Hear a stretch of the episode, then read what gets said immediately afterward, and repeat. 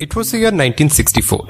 The space race between the United States and the Soviet Union was at its peak. The stakes were really high as the Soviets had already sent a cosmonaut to space. The next resort would be moon or any other planet. Around the same time, there was this African nation which wanted to go to moon or Mars and participate in the race. Welcome to Facts on the Go and you are listening to Chetan.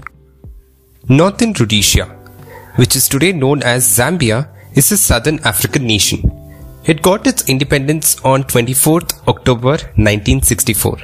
Around the same time, Edward Makuka Koloso, a science school teacher and a translator for the government, had ambitions to make Zambia the first nation to go to moon and win the space race.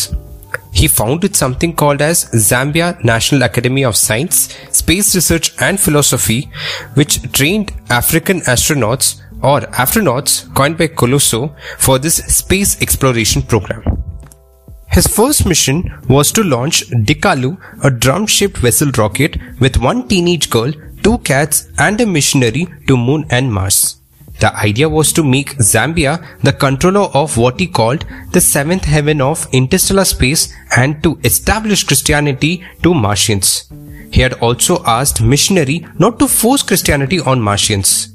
So, to train these aspirants, Koloso had created a makeshift training space where these astronauts would be rolled down the hill in oil drum and tire swung to experience space weightlessness. The launch was planned on 24th October 1964 the day Zambia got its independence, and as expected, the permission for the launch was denied. It is also said that Koloso had requested UNESCO for a grant of 7 million Zambian pounds from which he never heard back. He had also tried to get $1.9 million funding from private entities to support his program. The Zambian space mission had come to an end in the year 1969, soon after Apollo 11 had successfully landed on Moon.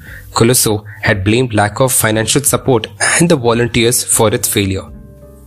Edward Makuka Koloso, a man who dared to dream big at a time when basic sustenance was at stake. He might be mocked or ridiculed, but he tried to shoot for the stars and might just be the twilight that an aspiring nation is looking out for. He just tried to show them it's okay to dream big.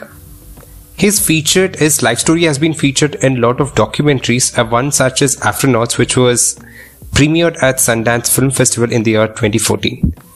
Thank you so much for listening. This is Facts on the Go and you are listening to Chetan.